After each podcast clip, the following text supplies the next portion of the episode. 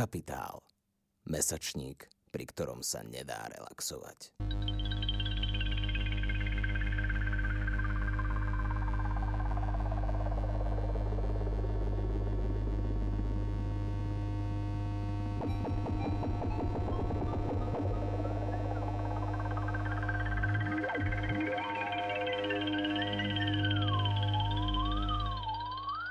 Počúvate Capitalx, podcast angažovaného mesačníka Kapitál. Vo zvukovej verzii vám prinášame esej z januárového čísla s názvom Gaming the System od Jaromíra Salaja. Môžu nám filozofické tradície reprezentované mysliteľmi ako Platón, Kant, Derrida alebo Žižek pomôcť skúmať a interpretovať súčasný vývoj v oblasti videohier? V knihe Gaming the System sa je autor David J. Gunkel zaoberá identitami avatarov, novými typmi digitálnych aktérov, inakosťou, politikou zmluvných podmienok a problémami jazyka. V nasledujúcom texte sa pozrieme na to, ako voľba metafor usmerňuje naše premýšľanie o videohrách a virtuálnych svetoch. Načítala Michála Malíková-Bejdová. Ešte tak pred 15 rokmi spôsobovala len zmienka o tom, že sa venujem štúdiu filozofie a vývoju videohier drobné rozpaky, nielen u lajkov. Úprimné prekvapenie zo spojenia týchto odlišných svetov bolo príznačné pre herných vývojárov rovnako ako pre akademikov na univerzite. Každodenné pendlovanie medzi oboma bublinami zvýrazňovalo pozoruhodnú životaschopnosť tohto predsudku. Pri zbežných rozhovoroch bolo slovo zaujímavé stále skôr eufemizmom, ako prejavom náhle prebudeného záujmu. Išlo však len o motív z periférie, miestami zábavný a prevažne neškodný. Rozhodne to nebol problém videohier alebo humanitných vied. Približne v rovnakom období rozvíja svoj výskum David J. Gunkel, teoretik komunikačných technológií a kyberkultúry. Dostatočne vzdialený od tradičných istôt Bratislavskej akadémie, Gankel nevníma videohry a filozofiu ako niečo nekompatibilné. Chce doslova robiť filozofiu na počítačových hrách. Ak to znie štilisticky trochu surovo, je v tom zámer. Nejde mu totiž len o možnosti filozofickej reflexie nového fenoménu, ale aj o nové príležitosti pre filozofiu. Je presvedčený, že videohry sú médium, ktoré nám ponúka unikátnu príležitosť modelovať a skúmať základné otázky o povahe reality, osobnej identity, spoločenskej organizácie či morálky. Priestorom originálnych úvah a kritiky. Závan dekonštruktivizmu. Cieľom Gankelovej kritickej analýzy je ukázať, že aj keď sú základné podmienky, predpoklady alebo štruktúry predmetu nášho záujmu na prvý pohľad neproblematické a zjavné, majú svoju komplexnú históriu a logiku, ktoré usmerňujú spôsob uvažovania v rámci daného systému a ktoré si často vôbec neuvedomujeme. Otázkou je, ako sa k takýmto spodným prúdom dopracovať, pretože prísne vzaté nejde a nemôže ísť o exaktnú metódu. Nedá sa zovšeobecniť a odlúčiť od predmetu, na ktorý ju aplikujeme.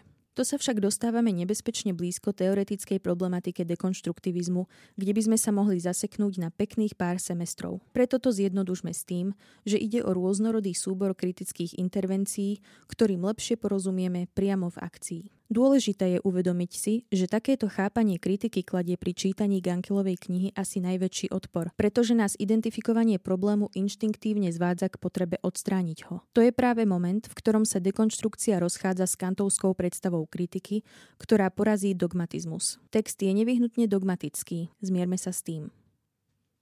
Nový svet a nová hranica. V prvej kapitole nazvanej Teranova 2.0 robí Gankel dnes už klasický filozofický manéver. Obrad k jazyku. Nezaoberá sa videohrami ako médium. Zaujíma ho, ako o nich hovoríme. Všíma si totiž jednu pozoruhodnú vec. Dominantnými metaforami, ktoré nám dnes pomáhajú opísať tieto nové technológie a ich sociálny dosah, sú pojmy Nový svet, New World a Nová hranica, New Frontier. R.W. Kelly opisuje v roku 2004 svoje prvé herné skúsenosti vo virtuálnom priestore MMORPG. Je to ako byť prvým človekom kráčajúcim po pobreží nového kontinentu pred tisíckami rokov. Neexistuje nič príťažlivejšie ako pocit, že ste práve objavili bohatstvo sveta okolo seba, vlastné možnosti a nezávislosť v ňom. Ide o posun oproti tradičnému chápaniu videohier zo začiatkov digitálnej éry, keď sme ich vnímali skôr ako formu zábavy alebo kratochvíle.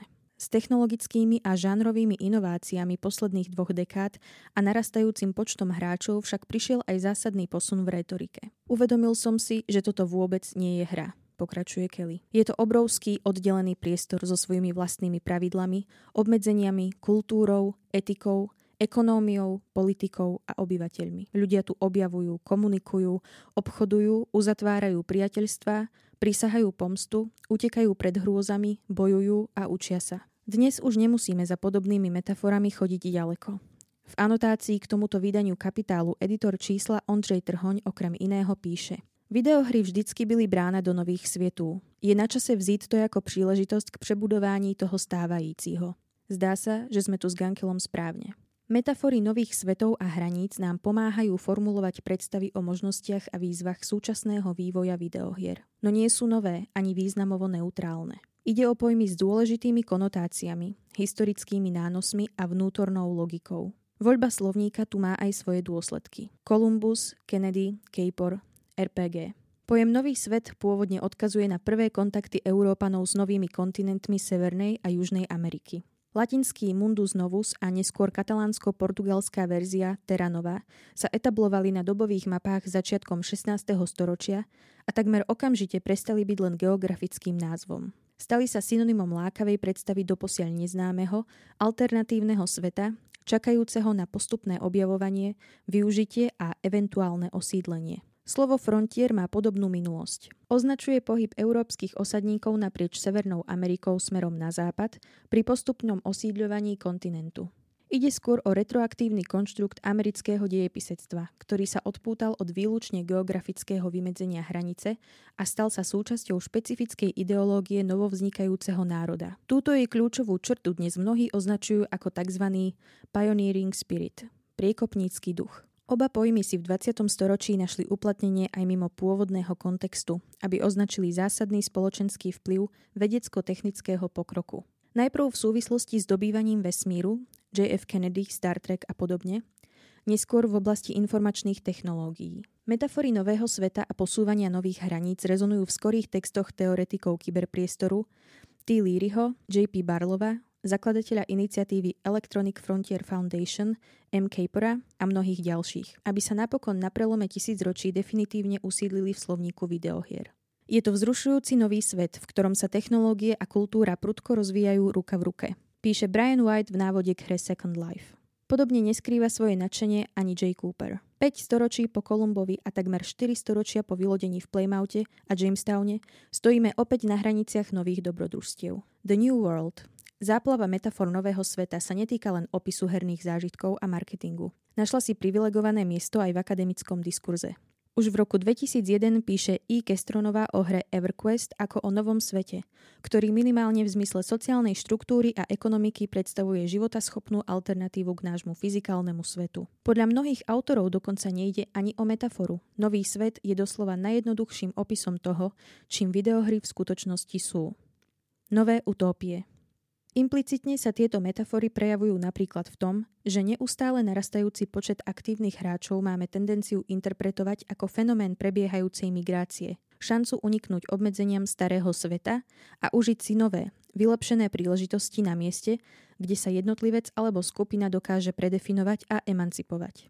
Túto zvodnú ideu sebarealizácie a novej identity formuluje napríklad S. Rodberg pri výskume hry World of Warcraft naše životy sú čiastočne determinované našimi rozhodnutiami, no v značnej miere ich predurčili okolnosti, do ktorých sme sa narodili. Vo World of Warcraft a iných MMORPG máme možnosť začať s čistým štítom, žiť nový život v novom svete. V tejto súvislosti sa oplatí pripomenúť nálady objaviteľov zo 16. storočia. Historik Carlos Puentes o tom píše. V časoch renesancie bolo objavenie Ameriky objavom nového priestoru pre dobové utopie. Postupne, ako Európania vystupovali na pobreží Nového sveta, znova a znova verili, že sa ocitli v stratenom raji. Táto črta je v rôznej miere prítomná aj v teórii a tvorbe videohier. Mnohí dnešní teoretici sú tak pokračovateľmi Thomasa Moura, Francisa Bacona a Thomasa Campanellu s ich dobovými fantáziami. A. Gelovej tvrdí, že každá videohra je v istom zmysle utopickým projektom, pretože tvorí svet, v ktorom sú niektoré pravidlá simulované a iné nie. Sloboda selektívnej simulácie funguje vo videohrách ako základný pilier utopizmu. V optimistickom duchu tak naplňame novým obsahom pôvodné nádeje osadníkov nového sveta. Už viac nezáleží na obmedzeniach, tradíciách a inštitúciách toho starého. Každý je strojcom vlastného úspechu. Súčasťou tohto diskurzu sú dnes ideály slobody a rovnosti. U Kellyho čítame. Napokon, MMORPG sú samostatným a rovnostárským svetom, kde úspech určuje vaše vlastné nasadenie a energia. Nezáleží na vzhľade, veku, známostiach či spoločensko-ekonomických výhodách. V MMORPG nejde o krásu, váhu, farbu pleti, peniaze, výsledok maturitnej skúšky alebo známosti. Jediné, čo stojí medzi vami a vašim úspechom, ste vy. Castronova dokonca neváha riskovať ani opovážlivé tvrdenie, že tieto syntetické svety môžu zachrániť ľudstvo. No aj keby sa nám nepodarilo dosiahnuť to, čo aktuálne považujeme za utópiu, videohry budú podľa neho stále predstavovať najlepšiu možnosť preskúmania a overovania našich možností. Akt ich tvorby je dôležitým príspevkom do diskusie o budúcnosti ľudstva. Zabúdanie, etnocentrizmus a tí druhý. Ak poznávacia hodnota metafory spočíva v tom, že prostredníctvom známych a dobre štruktúrovaných pojmov objasňujeme tie nové alebo neznáme, Nový svet a hranice majú v slovníku videohier svoje opodstatnené miesto. No majú aj potenciálne nebezpečné dôsledky. Zabúdanie na históriu, implicitný etnocentrizmus a ich nešťastné následky pre iných. Hoci ostali predstavy západného človeka o novom svete po celé stáročie relatívne nespochybňované, Druhá polovica 20. storočia priniesla ich radikálnu revíziu. Z hrdinských objaviteľských činov a dobrodružstiev sa stali kroky vedúce k násilnej invázii, krvavým dobyvačným vojnám a nešťastnej genocíde. Renesančný sen budovania kresťanskej utópie v novom svete sa zvrhol na krutú realitu kolonializmu. Rabovanie, otroctvo a systematické vyhľadzovanie. Vo svetle tohto obratu sa môže zdať takmer nepochopiteľné, ako sa tieto metafory mohli s nástupom videohier rozšíriť v takom rozsahu práve v období, keď bola spomínaná historická revízia v podstate čerstvo završená. Má to však svoju vlastnú vnútornú logiku. Nové technológie často vnímame ako radikálne nehistorické, nezávisle od všetkého, čo im predchádza, podnecujúce odluku od tradície. Aj keď sú nevyhnutne výsledkom svojej doby a kultúry, Futuristická retorika, ktorá ich sprevádza, nám umožňuje ignorovať alebo jednoducho zabúdať na historický kontext. Týka sa to oboch problematických pojmov. Tendencia uniknúť pred históriou je totiž integrálnou súčasťou metafor alebo mýtov nového sveta a novej hranice. Dobre to vystihujú slová Dínobla. Po roku 1800 dominovala medzi Američanmi predstava, že americký západ reprezentuje spásonosnú duchovnú očistu novousadlíkov. Európsky človek, skazený civilizáciou, sa znovu zrodil a stal opäť nevinným, keď vymenil históriu starého sveta za divú prírodu sveta nového. Nový svet sa tak mal stať miestom, kde môžu ľudia zabudnúť na bremeno bolestivej histórie. Zdá sa teda, že hráčom, vývojárom a akademikom pomáha zabúdať na históriu aj samotná expresívna sila oboch pojmov. Presnejšie povedané, fakt, že súčasťou ich expresívnej sily je práve potvrdenie a ospravedlnenie takéhoto zabúdania. Ak mal byť nový svet miestom, kam Európan odišiel zabudnúť a začať odznovu, videohrám potenciálne hrozí, že budú miestom, kam chodíme zabudnúť na nešťastnú históriu takéhoto zabúdania. Ani dokonalá amnézia by však nič nezmenila na tom, že oba pojmy sú odvodené z typicky západnej historickej tradície a skúsenosti, špecifického súboru hodnôt a presvedčení. Zabúdanie tak pomáha hlavne nášmu etnocentrickému zlozvyku. Idea nového sveta je špecifická renesančná fantázia, pre potomkov pôvodného obyvateľstva možno nezrozumiteľná a vo svojich historických dôsledkoch zjavne interpretovaná s menším optimizmom. Oplatí sa zamyslieť nad tým, či dnešné digitálne verzie nových svetov nevytvárajú aj nové obete. Kým prax kolonializmu znamenala presídlenie, zotročenie či vyhľadenie pôvodného obyvateľstva, zdá sa, že videohry sú v tomto zmysle dosť nevinné. To je ďalší dôvod, prečo sa príliš nezaťažujeme nešťastnými historickými okolnostiami zvolených metafor. Ponúka sa nám príležitosť oživiť všetky tie lákavé fantázie a dobrodružstva, ale tento raz bez obetí. Problematické historické verzie nahradí nový typ osídľovania. Castronovou ideál čistej a nevinnej digitálnej migrácie – Tí, ktorým to bude vyhovovať, sa presunú. Tí, ktorým nie, zostanú. Nakoniec si každý nájde pre seba najlepšie možné miesto. Naozaj každý? Gankel neprestáva podrývať. V prvom rade sa podľa neho treba pozrieť na problém zobrazenia a reprezentácie, spôsob, ako v duchu zažitých etnocentrických tradícií zobrazujeme inakosť. Napríklad to, čo David Leonard nazýva rasistické pedagogiky videohier. No jeho otázka sa netýka len tých, ktorí sa už hrajú, ale aj tých, ktorí sa z najrôznejších dôvodov na hraní nezúčastňujú. V návale optimizmu sa nám môže zdať, že sa voľba, ktorú spomína Kastronova, týka všetkých. no stále existujú mnohí, mimochodom väčšina svetovej populácie, ktorí na výber nemajú. Samotné nadšenie z digitálnej migrácie a možnosti voľby je pomerne privilegovanou záležitosťou. Formy virtuálneho vylúčenia sú nepochybne menej krvavé a zdanlivo netrpia stigmou koloniálneho dobíjania, nie sú však o nič menej problematické alebo hegemonické. Aby sa nám nakoniec nestalo, že to celé vyznie podobne ako drsná Gankelová parafráza. Počujte, chápeme, že to, čo malo byť novým svetom a posúvaním hraníc pre vás nedopadlo veľmi dobre a je nám ľúto celej tej veci okolo genocídy. Bola to zjavne chyba, ale už na to zabudnime. Tento raz sa to nestane, pretože vás z toho všetkého vylúčime hneď na začiatku. Čo máme robiť? Po týchto poznámkach sa inštinktívne vynárajú otázky. Aké je riešenie? Zmena terminológie? Je vôbec možná? Ak áno, aké pojmy nahradia tie nevhodné? Pramení to však z nepochopenia špecifického významu kritiky, ktorý som načrtol v úvode textu. Jej úlohou nie je objaviť čistejšie pojmy, nezaťažené podobnými komplikáciami. Jazyk je prirodzene nositeľom historických nánosov našej kultúry. Práve tie sú zdrojom jeho úžasnej expresívnej sily, no zároveň nebadane usmerňujú spôsob premýšľania o tom, čo zdanlivo iba opisujeme. James Carey to nazýva duálna kapacita symbolických foriem. Nové svety a hranice nám pri uvažovaní o videohrách slúžia dobre. Nič nám samozrejme nebráni v snahe hľadať lepšie metafory či pojmy, ktoré priblížia iný rozmer opisovaných javov. Je však nepravdepodobné, že budú mimo dosahu podobnej kritiky. V tomto zmysle je želaným výsledkom kritiky skôr pozorná forma sebareflexie.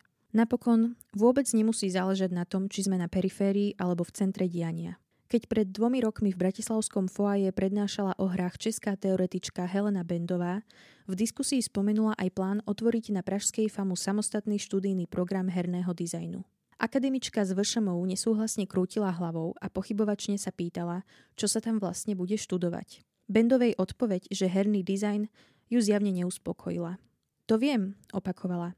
Ale čo to reálne bude? Animácia, dramaturgia, scenaristika, táto drobná epizóda, možno dokonca anekdota, je dobrou príležitosťou pochopiť rôzne vrstvy kritiky. Máme samozrejme právo kritizovať očividnú mieru neznalosti u niekoho, kto by mal mať v téme aspoň základný prehľad, čo sa aj stalo, malá miestnosť bola plná zdvihnutých obočí. Ak sa s tým neuspokojíme, bude to šanca všimnúť si, že v hre nie je len neznalosť, ale aj mocenské nároky jednotlivých akademických disciplín. Rešpekt a snaha pochopiť iné je aj tu pomerne vzácna zatiaľ čo dôvera vo vlastné tradície, nástroje a kompetencie takmer nezlomná.